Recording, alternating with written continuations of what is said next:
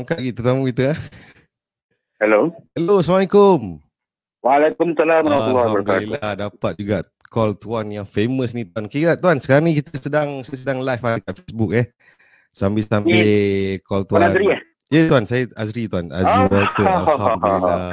first time okay, ni. Okay, okay. Sedap suara saya tuan. Saya tengok video tuan nyanyi apa semua. Macam-macam lah. Dahsyat tuan eh. Ya, dia tu benda tu boleh buat. Boleh buat. Sedap-sedap. Okay, tuan.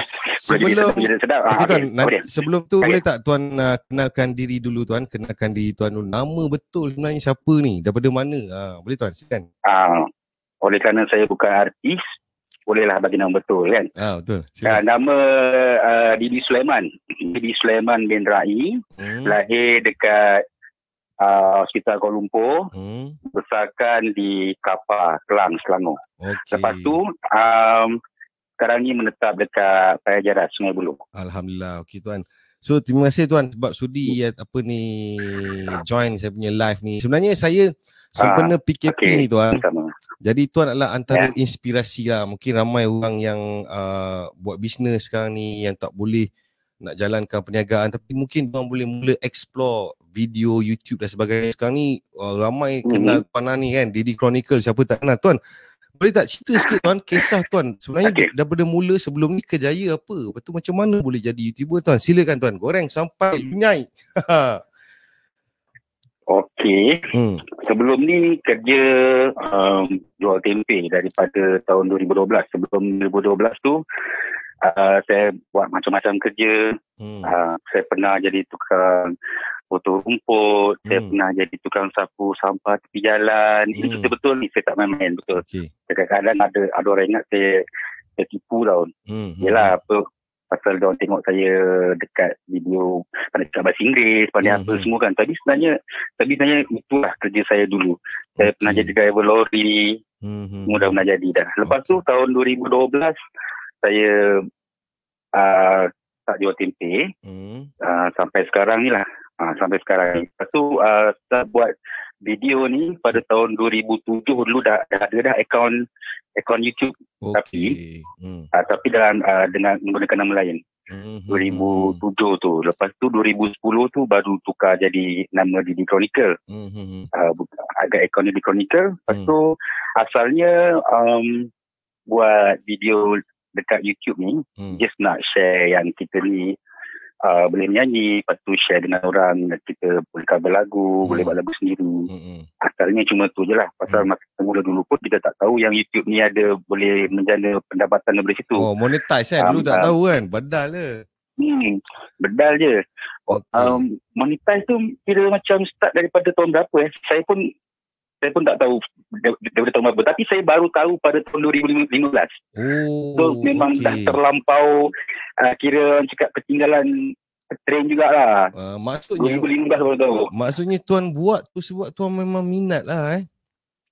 Hmm. Terus memang memang pasal minat. Pasal minat dengan muzik dengan bidang nyanyian lah macam tu. Okey. So saya pun ada, ada dengar suara tuan memang terbaik lah tuan nyanyi dengan apa Mak Saleh tu kan. Hu JCJ ha. Okey. tuan. Ha JCJ. Okey tuan, maksudnya apa kita boleh belajar daripada tuan ni sebab saya rasa tuan ni antara hmm. inspirasi lah kan entah daripada mana tiba-tiba muncul prap kan so memang ah, itu pun saya ada tulis pasal tuan memang viral lah kan hmm, betul betul terima kasih hari tu ada tulis pasal saya uh, terima kasih banyak inspirasi tuan jadi tuan memang saya galakkan tuan terus muncul bagi inspirasi ke orang tuan maksudnya uh, apa ya. yang saya boleh nampak hmm. hari ni tuan saat hmm. yang pertama kalau orang tengok tuan punya subscriber dah beratus ribu hari ni kan tapi hmm. tuan dah start ya. daripada tahun 2007 lah eh. maksudnya dia tak ada jalan pintas lah tuan eh? Ah, memang tak ada jalan pintas lah kalau ikutkan. Memang hmm. daripada awal tu, daripada 2007 tu memang saya start, memang orang cakap apa, just for fun lah.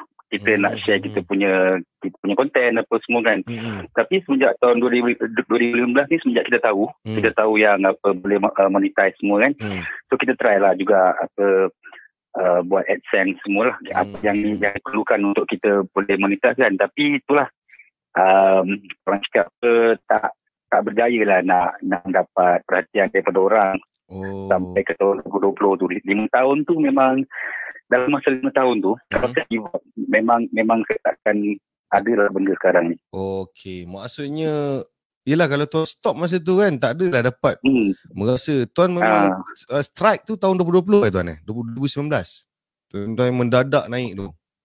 Oh 2020 uh, bulan uh, akhir bulan 2 tu. Oh, okay so tuan okay da, ma, hmm. kalau hari ni dah kalau ramai orang ada yang tanya kan macam dia nak belajar buat video daripada awal adakah tuan punya peralatan tu canggih tuan maksud dari segi kamera editing tu semua adakah alat-alat canggih ataupun macam mana tuan sampai sekarang tak canggih-canggih alat. Maksudnya tuan guna apa tu rekod?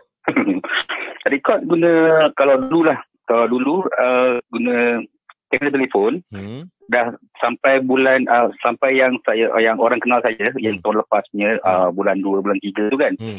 masih lagi guna telefon hmm. bulan 4 pun masih lagi guna telefon bulan 5 hmm. masih lagi guna telefon bulan 6 baru saya ada beli satu kamera upgrade lah upgrade oh. sikit tapi kamera tu pun jarang-jarang saya pakai tu untuk shoot luar kalau shoot dalam kalau macam buat parodi ke hmm. masih lagi pakai pakai telefon okay. Maksudnya uh, yang penting bukanlah alat kita berapa canggih alat kita betul tuan kan. Kadang hari ni orang kata dia nak buat video tak boleh lah hmm. sebab tak ada kamera lah apa kan. Handphone kita ada betul lah tuan. Hmm. Maksudnya hmm. okey uh, tuan ha. uh, lagi uh, sekejap saya tunggu tengok ada tak apa-apa. Siapa guys ada soalan boleh tanya kepada tuan Didi ni. Okey tuan dari segi macam mana nak berjaya hmm. kat YouTube ni tuan? Mungkin ada nasihat yang tuan boleh kongsikan kepada mereka yang menonton hari ni tuan. Okey.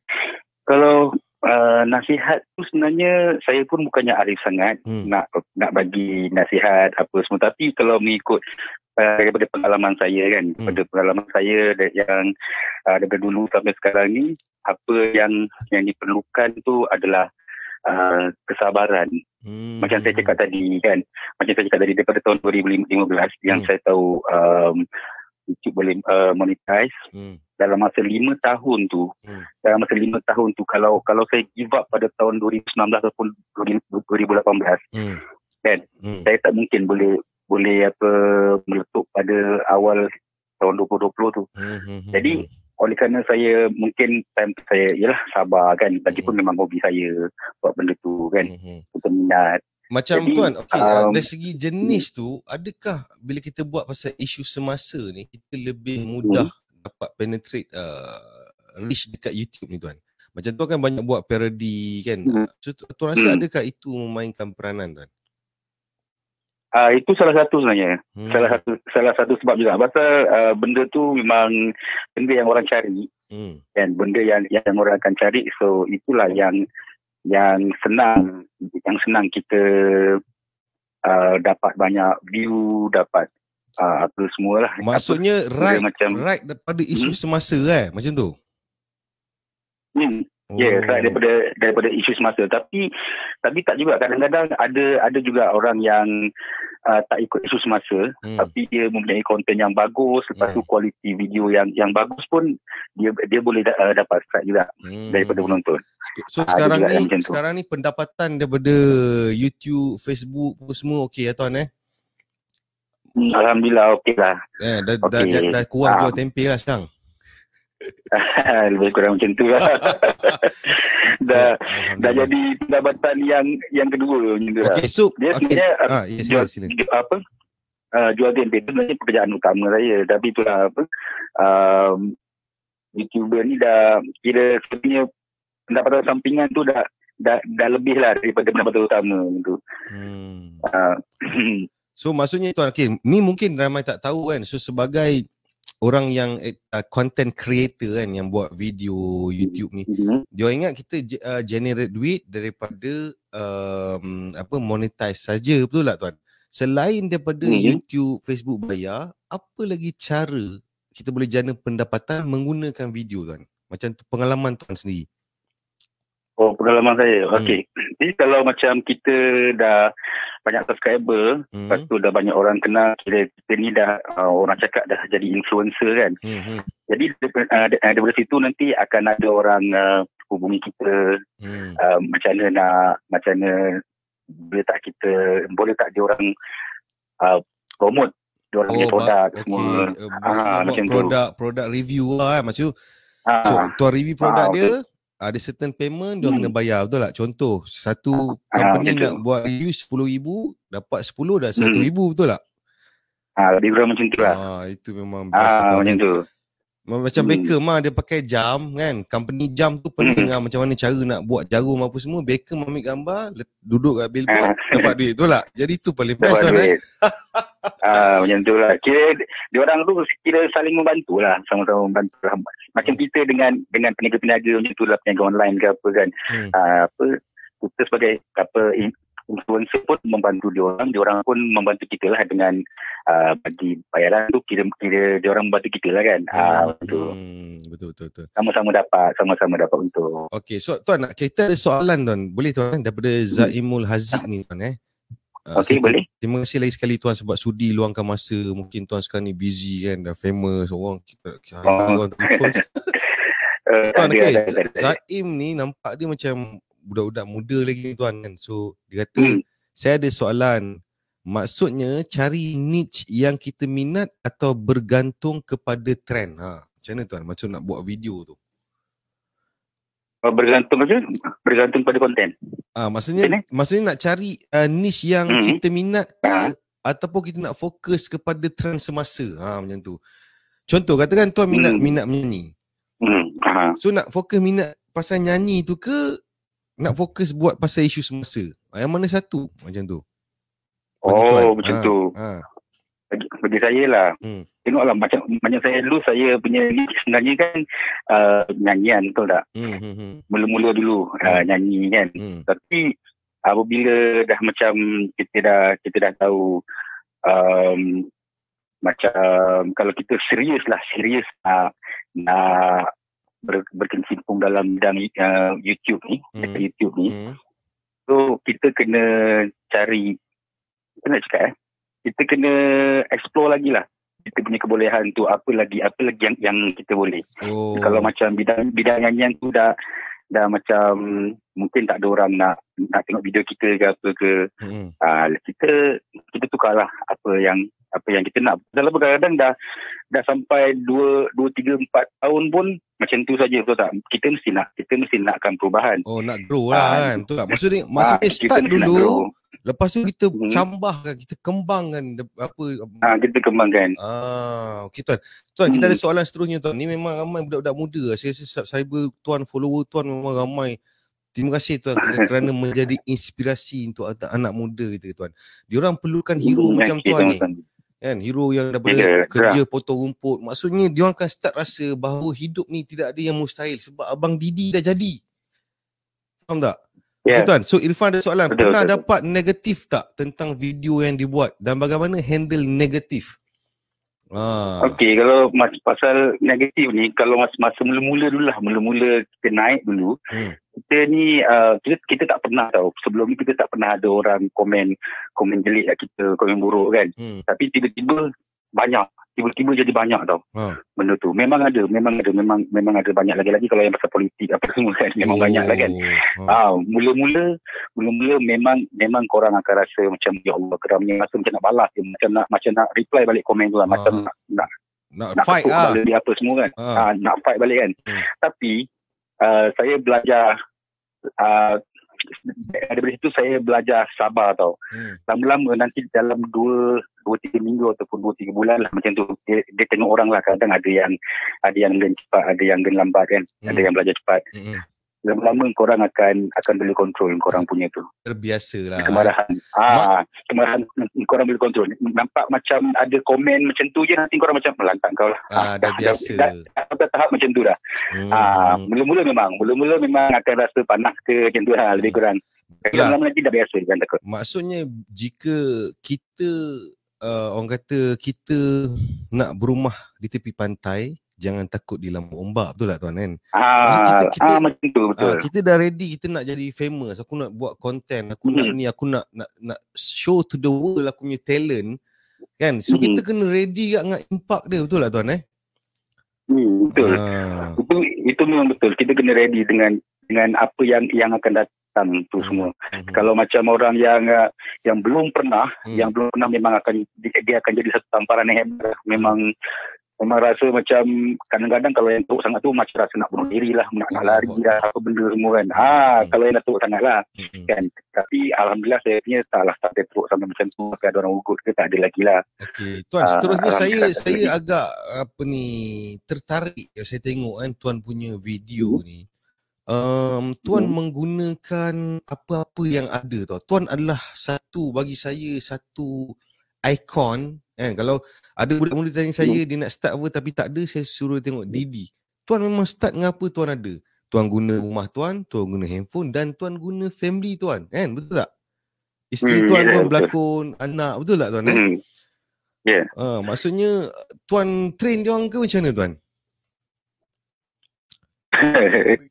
pasal apa talent ni kan hmm. yelah kalau dah nama pun uh, orang rumah sendiri anak sendiri kan so hmm. saya memang tak ada memang tak ada tak kisah pasal dia punya talent hmm. orang boleh berlakon ke tak boleh berlakon ke hmm. itu uh, pasal apa pasal kalau dia guna kita punya wife ataupun kita punya anak-anak hmm. so orang mungkin faham tau pasal uh, uh, wife dia je kot bukannya pelakon bukannya pelakon terkenal ke apa ke kan macam tu kan. Ah, uh, uh, kalau uh, kalau di pelakon uh, jadi kayu hmm. apa barulah orang orang boleh boleh nak kutuk apa tapi isteri sendiri kan. Hmm, hmm, hmm. so, tuan satu lagi. tak dia, dia, dia kayu ke apa. Okey satu lagi tuan. Sebagai content hmm. creator kan adakah adakah tuan melalui cabaran? Maksudnya dah buat satu video the next video tu hmm. nak dapat idea tu stress tak tuan Oh, itu memang selalulah. Ha. Itu itu memang selalu. Kalau macam lepas kita, contohlah masa dulu, masa hmm. bulan tiga tahun lepas kan, hmm. mula-mula orang orang kenal saya kan, hmm. saya banyak buat video. Hmm. So lama-lama tu nanti kita akan ketandusan tau. Akan ada akan tiba satu masa tu kita burn out. Ah, burn out hmm. semua dalam masa mungkin dalam masa seminggu tu hmm. baru datang idea tu. Hmm. Dia dia datang tau. Idea memang sudah datang. Tadi kita macam oh, tak biasa. Kita macam tertekan macam uh, kita nak ikut lima orang macam tu. Oh, oh. Idea, uh, nanti orang tak suka. Yes. Idea tak nanti orang tak suka. Oh, ah, maksudnya tu. tuan, okey. Okey, yang ni saya boleh kongsi dengan tuan tahu. Mula-mula hmm. tuan buat tu sebab tuan hmm. happy, betul tak? Ya, yeah, betul. Lama kelamaan, yes, lama kelamaan. Dulu tuan tak peduli bagi mampu orang nak cakap apa, aku dapat duit. Ah. Aku suka buat benda ni. Hmm. So lama-lama ah. bila tuan makin famous, tuan mula mencipta satu persepsi bahawa eh ni tak best. Padahal hmm. tak ada siapa cakap pun dalam minda hmm, tuan, betul. betul tak? Ah, ini betul betul. Ini bahaya tuan. Ini ada ada satu tu, ada satu cerita apa ada satu konten tu, hmm. uh, tak tahu konten masalah. Hmm. Saya cakap ah mampu lah ini, ini, ini tak best ni kan. Ah, hmm. keluarkan je lah. Hmm. Apa uh, upload je kan. Hmm. Keluarkan. Sekali hmm. tengok oh, orang cakap benda tu best kan. Hmm. Banyak view apa semua. So, hmm. so maknanya kita tak boleh nak apa yang yang kita cakap tak best tu tak semestinya orang luar cakap tak ada juga. Yes, dia macam ni tuan. Contoh. betul, betul, betul. Yes, sebenarnya ramai orang terperangkap dalam permainan minda tuan. Ini, teori saya tuan. Hmm. Saya tuan, yeah, background yeah. saya, saya pemain bola Malaysia. Saya develop hmm. empire business saya daripada meniaga tepi jalan. Dan saya, saya nampak. Sebenarnya yang hmm. memusnahkan impian kita adalah benda dalam minda kita tuan. Contoh, katakanlah hari ni kita nak buat live kan. Saya tengok tuan buat buat ah. live. Tuan buat live sekali live RM10,000. Kalau ada budak yang baru nak start buat live, dia tengok tuan punya mm-hmm. live padahal dia tengok ya abang Didi cakap biasa je post call dia tengok 10,000 dia mula bandingkan dengan mm. diri dia faham tapi dia tak tahu ah, bahawa faham, tuan punya follower ada ratus ribu dapat 10,000 okey lah faham mm. kan mm. Uh, so maksudnya ramai orang hari ni dia nak kalau dia nak buat video kenapa dia tak tak apa tak publish video tu sebab dia yang rasa tak best Ah, betul tak tuan kan? Hmm, betul betul betul. Macam tu lah kan. Lalui benda tu. Ya, yeah, so maksudnya benda ni memang bahaya lah kalau orang tak faham kan. Macam so tuan pun yeah. sama. So jangan hmm.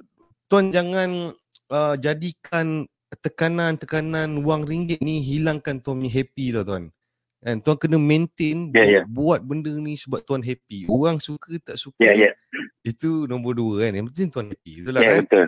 So tuan, ah, betul. soalan terakhir tuan apa per, okay. ada orang tanya D- Dylan Desire tanya apa perkembangan pada masa hadapan? Peluang apa lagi selain YouTuber? Ha, apa punya uh, planning dia tanya planning lah planning untuk masa depan lah. Uh, untuk masa pendek tahun ni punya um, saya dah uh, studio saya saya dah, dah pindahkan ke satu premis hmm. ke tempat lain daripada prem, apa studio ni kecil je tau dekat tempat saya saya berdiri sekarang ni hmm. hmm. studio yang yang selalu korang nampak ada ha, ha, ha, batu-batu semua kan ha. ha. itu kan ha, ha. itu ukuran dia cuma cuma enam kaki tujuh kaki je oh. enam oh. kali tujuh je hmm. sangat kecil batu sangat panas kadang sampai orang boleh nampak saya punya peluh, peluh dekat masa masa buat video tu kan ha. ha kita nak kita nak apa nak buat balik kan ah malah lah lah hmm. nampak puluh nampak puluh lah kan ah hmm.